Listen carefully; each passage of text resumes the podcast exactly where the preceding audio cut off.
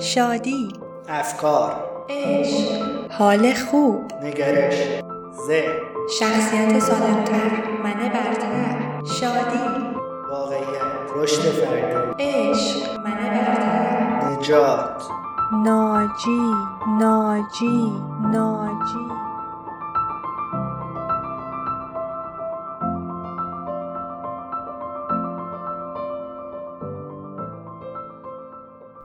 سلام و صد درود به شنوندگان ناجی. من پری هستم و این اپیزود 15 هم از پادکست ناجیه که داره در اسفند ماه سال 99 ضبط میشه. اسپانسر این اپیزود سیمیاروم هستش. مجموعه برای ارائه خدمات روانشناسی به صورت آنلاین که حالا جلوتر بیشتر در موردشون توضیح میدم. خب توی این اپیزود قراره به موضوع کمال طلبی بپردازیم و منبعمون هم کتاب موهبت کامل نبودن اثر برن براون هستش با ترجمه خانم اکرم کرمی و انتشارات صابری و البته بگم که تنها منبع این اپیزود این کتاب نیستش در واقع این اپیزود مجموعه ای از همه تجربیات خودم، مخاطبین ناجی، مقاله هایی که خوندم و کتاب ها و ورکشاپ هایی که شرکت کردم. و اینم بگم که در کل درباره کمان طلبی بین علما در دنیا هنوز هم یه سری اختلافاتی هست. و این مسائلی که من می‌خوام تو این اپیزود راجبش مطرح کنم در واقع جز اخیرترین مطالعات خودمه و همچنین کتاب موهبت کامل نبودن. خب اول از همه جا داره بگم که کمال طلبی در نوع خودش چیز خیلی خوبیه. موجب میشه که ما همیشه رو به جلو باشیم، هدفهای جدیدتری تعیین کنیم و بخوایم که همش بهتر بشیم و راکت نباشیم توی زندگیمون. اما اونجایی تبدیل میشه به کمال طلبی منفی که حالت افراطی پیدا بکنه و بتونه توی زندگیمون اختلال ایجاد بکنه و به ما آسیب بزنه. و دقیقا موضوع بحث ما هم توی همین اپیزود کمال طلبی از نوع منفیش هستش. و قبلش هم صادقانه بگم که من سالها خودم قربانی کمال طلبی منفی بودم و تاوانهای زیادی دادم که حالا جلوتر برات میگم. حالا بیا اول یه تعریف ساده از کمال طلبی منفی بگیم که البته به چند قسمت میشه تقسیمش کرد و در میون حرف هم, هم کلی صداهای مهمان داریم از مخاطبین ناجی که صداشون رو خواهیم شنید. و در واقع می‌تونم این اپیزود رو به سه بخش تقسیم کنم. بخش اول نشونه های کمال طلبی منفی و انواع و اقسامی که می‌تونه خودش تو زندگی ما نشون بده رو بررسی می‌کنیم. بعد به ریشه کمال طلبی منفی می‌پردازیم که بفهمیم اصلا چرا یه همچین قضیه باید توی زندگی ما و شخصیتمون اتفاق بیفته. و در بخش سومم سعی می‌کنم یه سری تکنیک و راهکار بهت ارائه بدم. اولین قسمت کمال طلبی که می‌خوام راجبش حرف بزنم میل به بینقص انجام دادن کارها و یا همون کامل بودنه. یعنی مثلا اگه می‌خوام یه چیزی رو شروع کنم می‌خوام مطمئن باشم که هیچ خطایی توش نباشه هیچ سوتی توش نباشه. و این در کل خیلی چیز خوبیه. ولی اگه موجب بشه که توی کارهامون همش تاخیر بندازیم و یا کارهامون رو رها کنیم و یا منجر به بیعملی بشه قاعدتا اصلا چیز خوبی نیست. مثلا مژگان یکی از مخاطبین ناجی دقیقا در مورد همین موضوع تجربهش رو با ما به اشتراک گذاشته.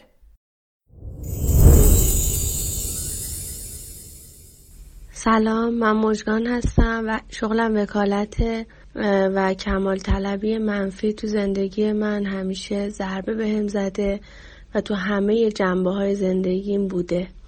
هم تو شغلم هم تو مسائل مالیم هم تو روابطم. مشکلات زیادی داشتم. یکی از مسائلی که همیشه من رو اذیت کرده اینه که نتونستم یه چیزی رو شروع کنم و تموم کنم. چرا؟ چون تو مسیرش اون چیزی که می‌خواستم انجام نمی‌شد و ثبت نمی‌کردم تا نتیجهش رو ببینم. دوباره از اول و یک عالم افکاری که حالا عملا نمی‌تونستم انجام بدم. قطعا شاید خیلی از ماها شبیه مژگان باشیم و تو فیلدهای مختلف یه سری چیزها رو شروع می‌کنیم اما چون به نظرمون اونقدرها هم توش خوب و پرفکت نیستیم و به نحو احسن انجام نمیدیم رهاشون می‌کنیم. مثلا اگه من از اولش طرز تفکرم این باشه که اگه میرم سراغ یادگیری زبان انگلیسی و می‌خوام حرف بزنم باید بدون هیچ غلط گرامری و تلفظی باشه خب این طرز تفکر می‌تونه موجب بشه که من کلا این موضوع یادگیری زبان رو کنار بذارم چون نمی‌تونم اونو به نحو احسنت انجام بدم. در حالی که همیشه هم لازم نیست که ما تو همه چیز نامبر وان و احسنت و پرفکت باشیم. همین که بتونیم کارمون رو جلو ببریم گاهی وقتا کفایت می‌کنه. یکی دیگه از نشونه های کمال طلبی منفی اینه که من مدام استانداردهای بالا برای خودم تعیین می‌کنم. هدفهای سخت برای خودم می‌ذارم و یه نکته ظریف راجع به این مدل اینه که خیلی هم مورد تشویق جامعه قرار می‌گیریم و هی تایید می‌گیریم که به به فلانی این کلاس رو میره اون مدرک رو گرفته فلان ساز رو می‌زنه و این میشه که ما هم مدام هدفها و قله های مختلف برای خودمون تعریف می‌کنیم ولی زمانی که به یه قله می‌رسیم و یه هدفی که گذاشته بودیم به دست میاریم خوشحال نیستیم و اونقدر سریع قله بعدی رو تعریف می‌کنیم که خب قاعدتا اصلا نمی‌تونیم از این هدفی که به دست آوردیم لذت ببریم و همش در حال استرس هستیم. و همش هم می‌خوایم بهترین باشیم. یعنی توی ذهنمون اینه که من باید تو همه چیز نامبر وان و شماره یک باشم. بهترین مادر بهترین همسر بهترین کارمند بهترین دانشجوی کلاس بهترین نویسنده بهترین عکاس و خب یه جایی میشه که دیگه از نفس میافتیم چون همه اینا با هم امکان پذیر نیست. و یکی از نکات مهم توی این زمینه اینه که محدودیت های سالم خودمون رو بپذیریم. بفهمیم که به عنوان یک انسان چه نقش هایی توی زندگیمون داریم. چقدر اصلا وقت می‌تونیم بذاریم برای کارهای متفاوت زندگیمون و اولویتمون چه چیزایی هستش. یکی دیگه از مسائلی که من خودم به شخصه تجربه واقعی و ملموسی ازش دارم اینه که توی کمال طلبی منفی گاهی از اوقات آدما میان ارزشمندی خودشونو گره می‌زنن به دستاوردهاشون و کارهایی که تو زندگیشون انجام دادن. مثلا من فکر کنم که اگه دکترا داشته باشم و توی رشته ورزشی مدال بیارم و یه فروشگاه آنلاینم رو انداخته باشم و زبان فرانسه رو هم فول حرف بزنم اون موقع است که ارزشمندم. اون موقع است که بقیه منو دوست دارن و منو تحسین می‌کنن. و یه جورایی انگار تمام عمرمون می‌خوایم فقط تلاش کنیم که خودمون رو به بقیه اثبات کنیم که تشویق و تایید اونا رو بگیریم. و خودمون زیر بار این همه فشار له میشیم. و یا حتی گاهی شبیه داستان خرگوش و لاک پشت میشه. اونقدر مثل خرگوش میدویم و میدویم و میدویم که یه جایی از نفس میافتیم و کلا بیخیال ماجرا میشیم. و دقیقا تو همون فاصله افرادی که همچین ویژگی نداشتن آروم و آهسته به مسیرشون ادامه دادن. و اینم بگم من اصلا نمی‌خوام الان اینجا اینو تبلیغ کنم که پر دستاورد بودن چیز بدیه. و یا اینکه اگه بخوایم تو رشته ها و کارهای مختلف مهارت کسب کنیم خوب نیست. اما اگه همه این دستاوردها رو داری و از نظر دیگران تو یه فرد موفقی اما ته تهش حال خودت خوب نیست یعنی یه جای کار میلنگه. یعنی هی داری با شلاق به خودت می‌زنی که کافی نیستی. خوب نیستی. باید بهتر باشی. می‌تونستی خفنتر باشی. اگه زودتر فلان چیزو شروع کرده بودی تا الان نمی‌دونم ده تا مرحله جلوتر بودی. اگه فلان مدرک رو هم گرفته بودی الان حقوقت انقدر بود. و یه جورایی مدام داری برای خودت معیارای سخت گیرانه می‌ذاری و می‌خوای چند تا هندونه رو با یک دست بلند کنی. که در این مورد الان می‌خوایم بریم تجربه سعید دانشمندی رو بشنویم. یکی از دوستان خوبم که شاید خیلی از شما هم اونو توی فضای مجازی به اسم سیمپلی سعید بشناسید. سلام من سعید دانشمندیم یا سیمپلی سعید در فضای مجازی. کمالگرایی واسه من یک داستان خیلی طولانی داره. توی بقیه جنبه مثل کار کردنم به طور کلی هم همینجوری بوده. یعنی وقتایی که یک قولی به کس دیگه ای داده بودم یا یک موعدی ددلاینی داشتم همیشه اینو تا آخرین لحظات به تعویق مینداختم یعنی اصلا این آهسته و پیوسته رو اصلا رعایت نمی‌کردم و معمولا دیگه تو چند ساعت آخر با تحمل فشار بسیار زیادی این کار رو به صورت بسیار فشرده انجام می‌دادم خب از اون طرف همیشه تحسینم می‌کردن که تو چطور در زمان کوتاه تونستی یک کار به این بزرگی انجام بدی؟ ولی خب چیزی که خیلی وقتا پنهون میموندیم بود که چه فشار مضاعفی این به من می آورده وقتایی هم که به کس دیگه قول نداده بودم یعنی یه پروژه شخصی بود که واسه خودم خواستم انجام بدم انقدر درگیری می شدم که اینو درست انجام بدم. مقدماتش باید اول فراهم باشه. نمی‌دونم بهترین روش انجامش چیه که خیلی وقتا همینجوری به صورت بی نهایت اینه به تعویق مینداختم خلاصه اینکه از یه به بعد متوجه شدم که من بسیاری از این گفتگوهای روانی که با خودم دارم و همش از جنس سرزنش کردن و اینکه به کافی انجام نمیدی و اینکه تنبلی و نمی‌دونم اهمال کاری این داستانا در واقع اون صدای خشن کمالگراییه که هر کاری هم می‌کنم به هر دستاوردی هم که می‌رسم هیچ وقت ازم راضی نیست و همیشه می‌تونه یک مرتبه بالاتری رو بهم نشون بده که بگه که چرا به اون نرسیدی.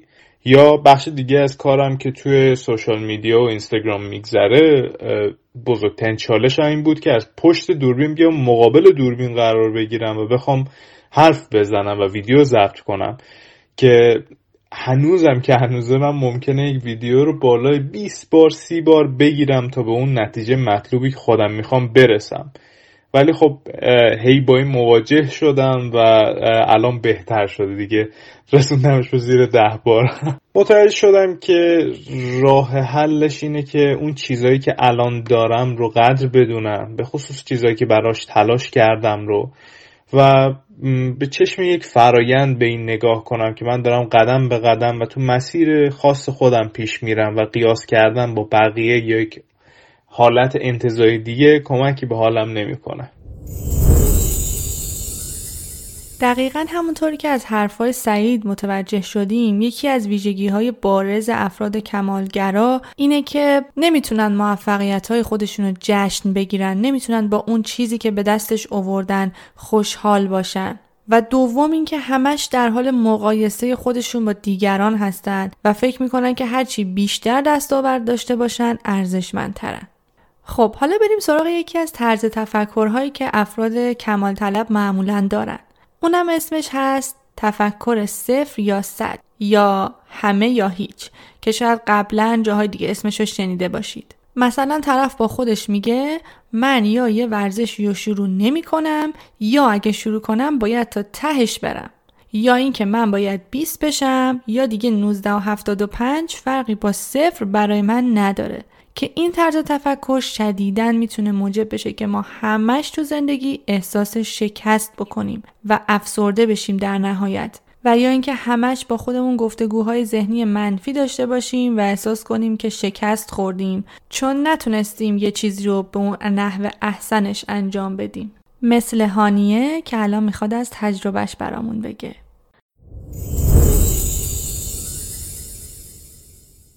سلام. من هانیم 29 ساله مهندس معماری و یک کمالگرای افراطی. کنه ذهنیت صفر و صدی دارم که یا باید همه چی به بهترین و کاملترین شکل ممکنش باشه یا اینکه اصلا نباشه. مثلا در مورد کوچکترین کار روزانه یا مسائل مهمتر مثلا در مورد برنامه روزانه. همین که باید همه موارد رو توی برنامه مو به مو درست سر جاشون بذارم و یه برنامه بی عیب و نقص باشه تو دید تئوری و همین که موقع عمل کاملا تک تکشون اجراشن. در غیر, در غیر این صورت تو ذهن من یه برنامه شکست خورده است. حتی اگر فقط یک موردش انجام نشه. حتی اگر فقط یک موردش انجام نشه.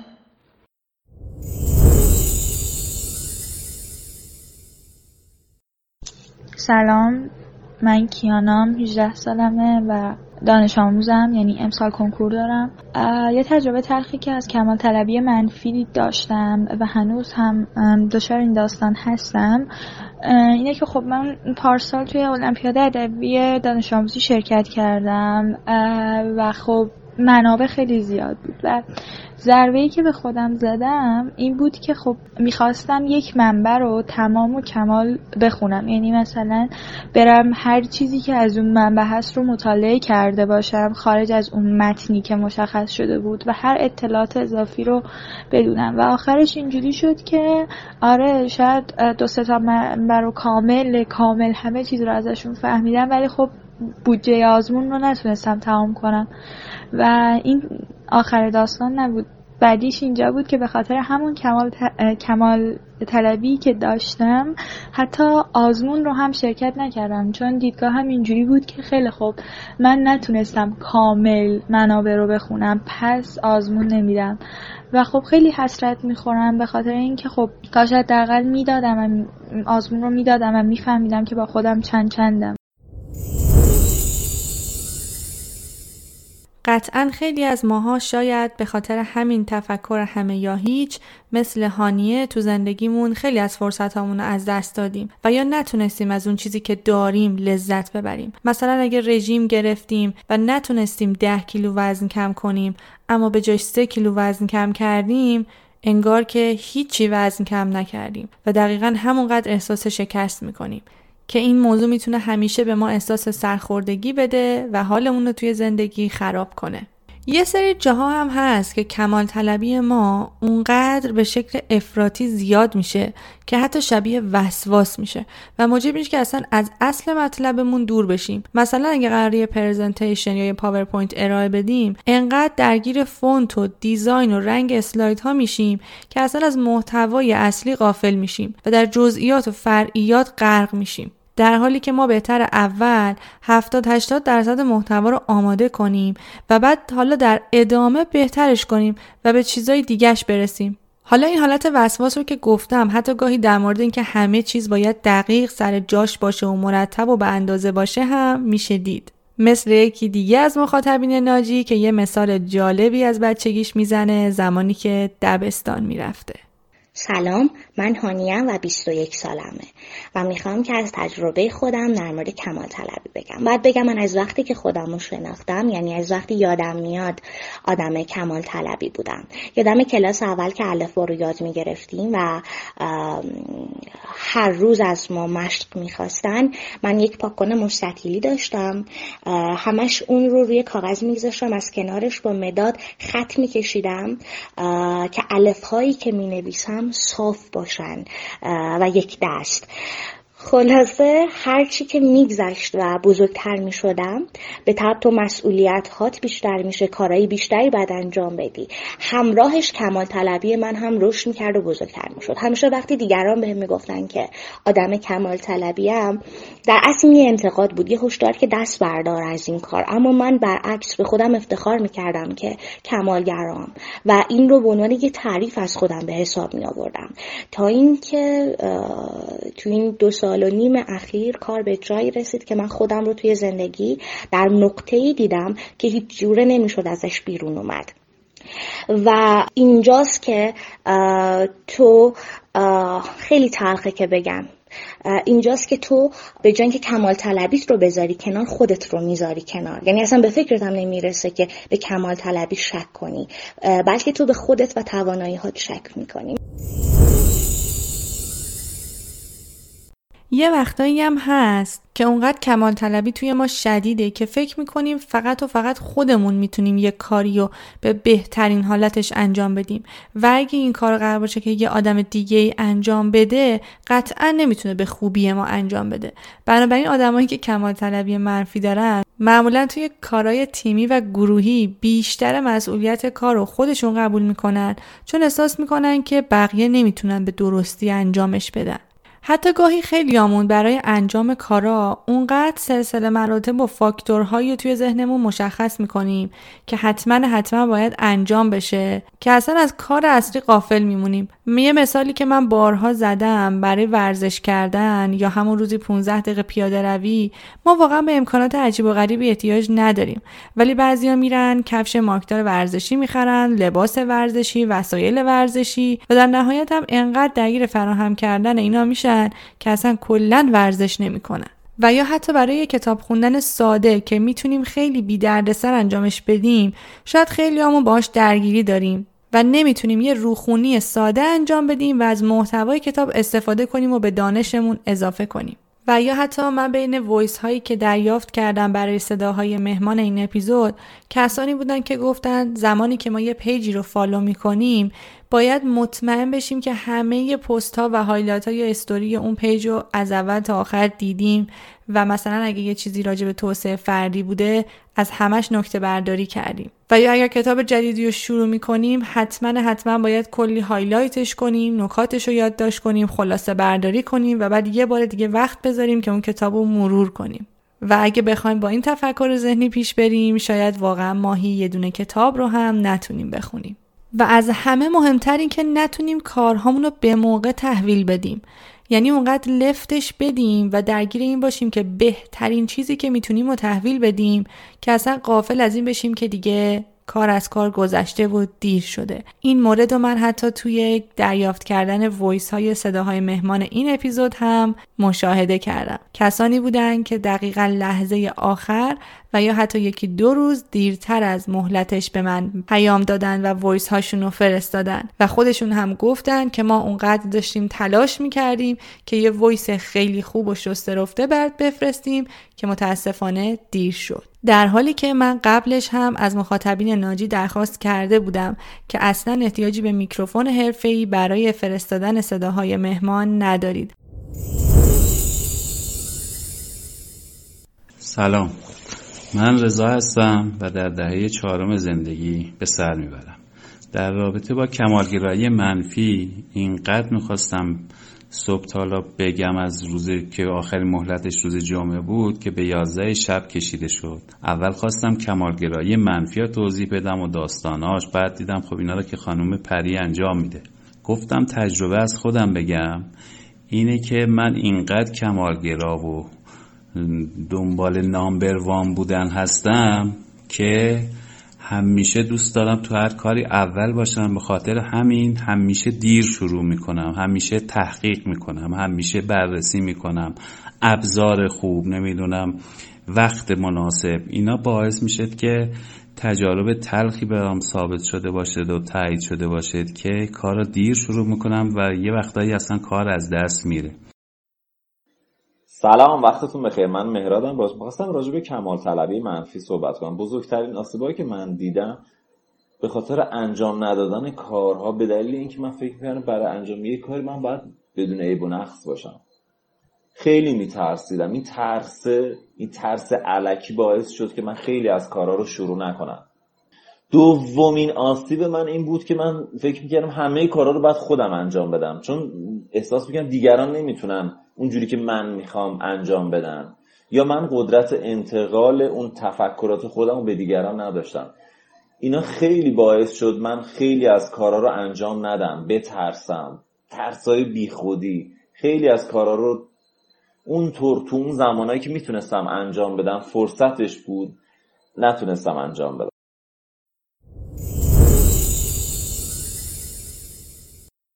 بعضی از ماها حتی برای گذاشتن یک پست ساده توی social media هم کلی سخت می‌گیریم. تا مطمئن مطمئن باشیم که همه چیز okay ه و بعدش شروع کنیم. خیلی خوبه که قبل از شروع یک کاری بریم کلی تحقیق کنیم تا از update ترین مسائل و اخیرترین چیزهای اون زمینه با خبر بشیم.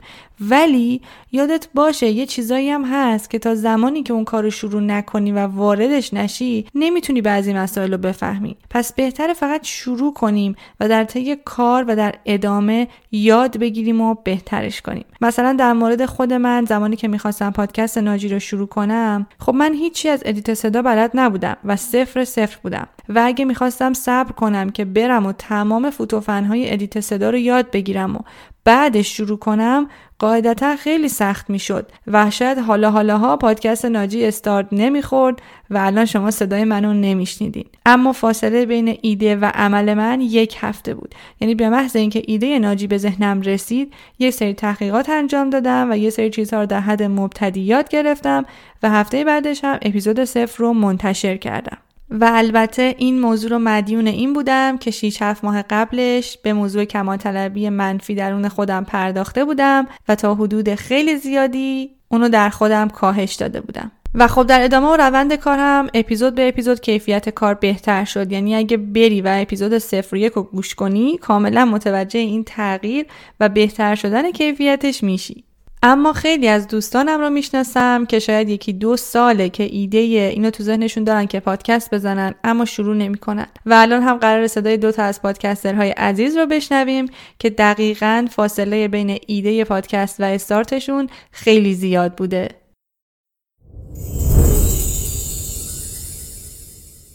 سلام من امیر عبویسانی هستم تهیه کننده و راوی پادکست سینماتوگراف که توی اون درباره تاریخ دوبله و پشت صحنه دوبله فیلم ها صحبت می‌کنم.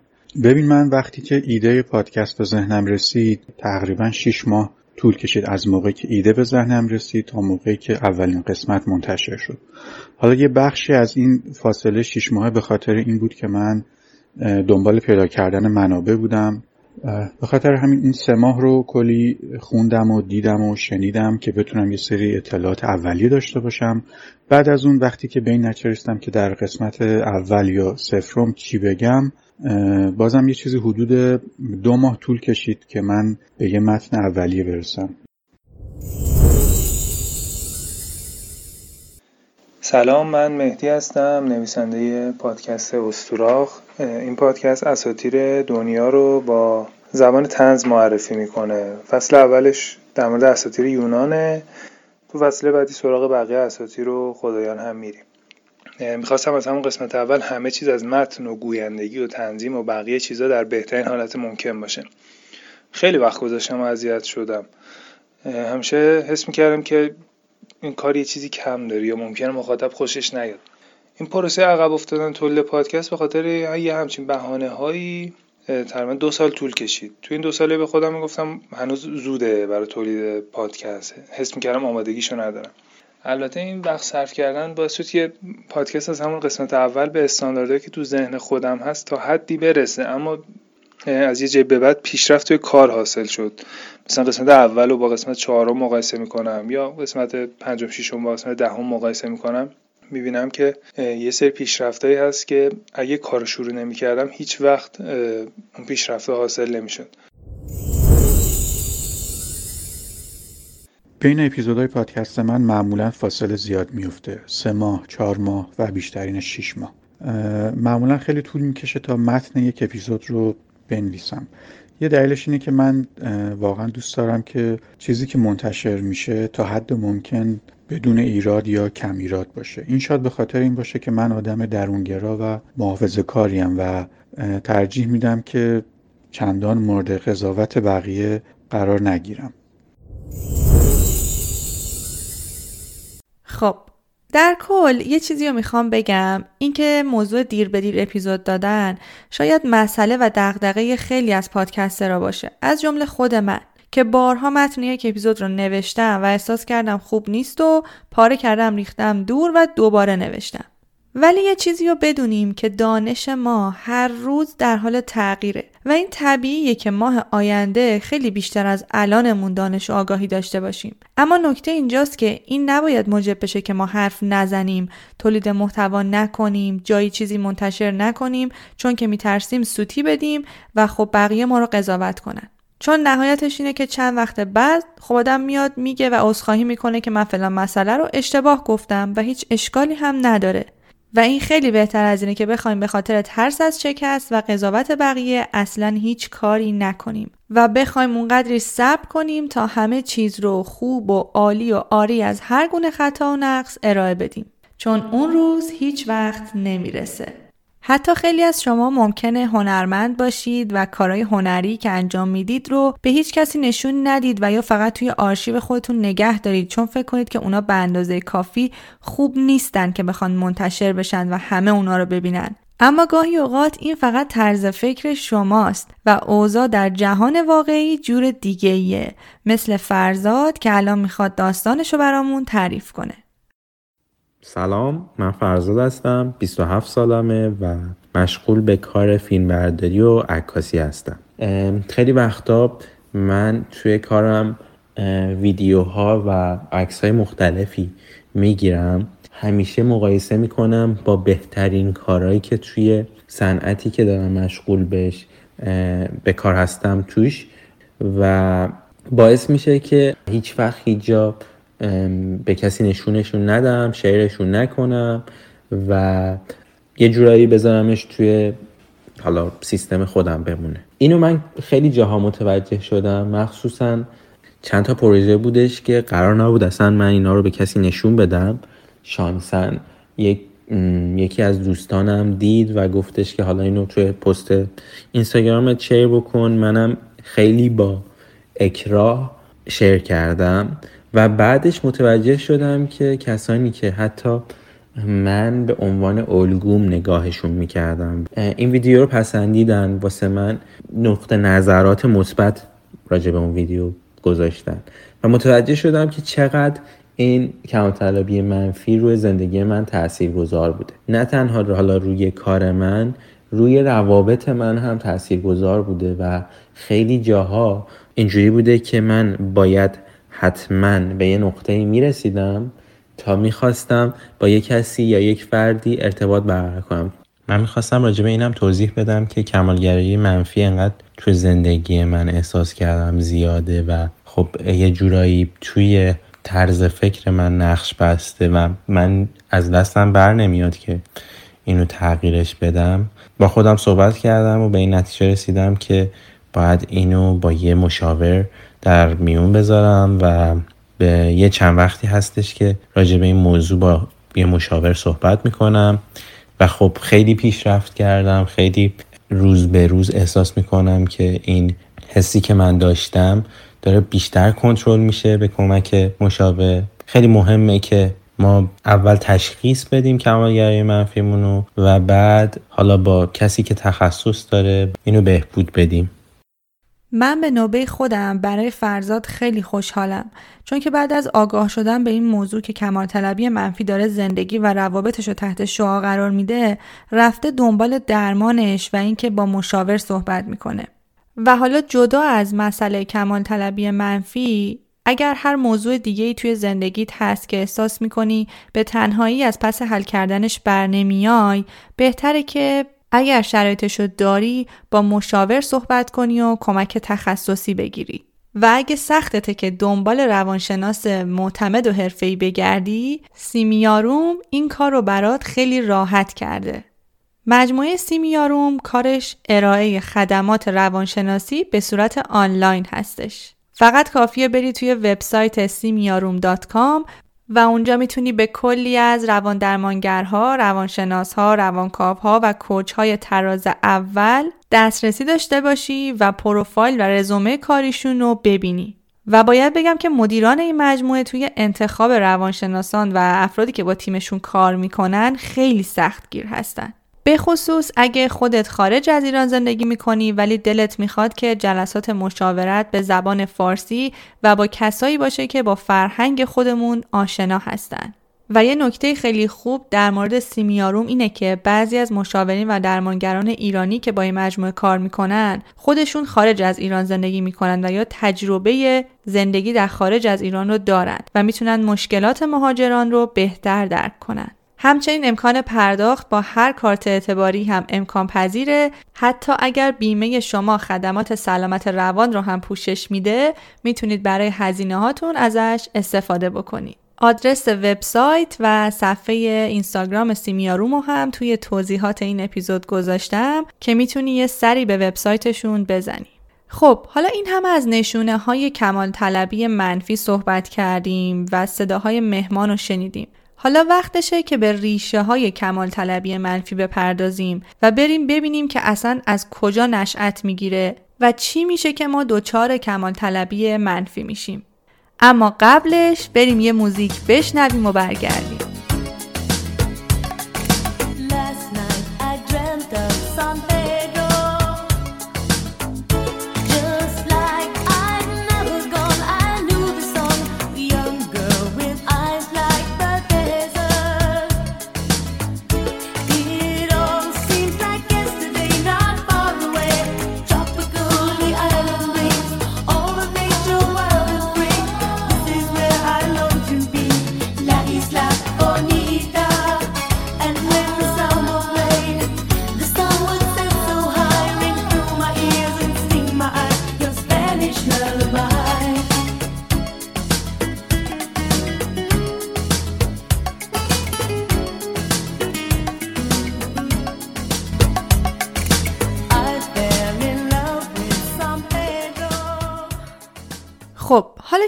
قرار راجع به ریشه ها و دلایل به وجود اومدن کمال طلبی منفی حرف بزنیم. فکر می‌کنم که خودت باید حدس بزنی که بیشترش برمیگرده معمولا به دوران کودکی یا نوجوانی ما. زمانی که شاید یه روزی یه جایی احساس کردیم که خوب نیستیم کافی نیستیم.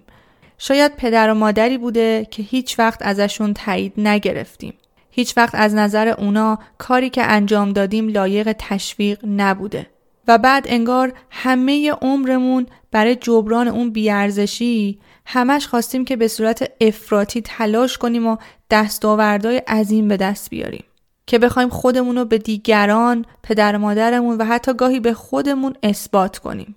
چند وقت پیش یکی از مخاطبین ناجی به هم گفت که یه بار که دبستان می‌رفته و نمره 18 توی درسی گرفته و رفته خونه به مادرش گفته مادرش خیلی دعواش کرده و بهش گفته که خب چرا 20 نشدی؟ می‌دونم که قطعا همه پدر مادرها صلاح ما رو می‌خواستن و می‌خواستن که ما تو زندگیمون بهترین باشیم و به جاهای خوبی برسیم و به کم قانع نشیم.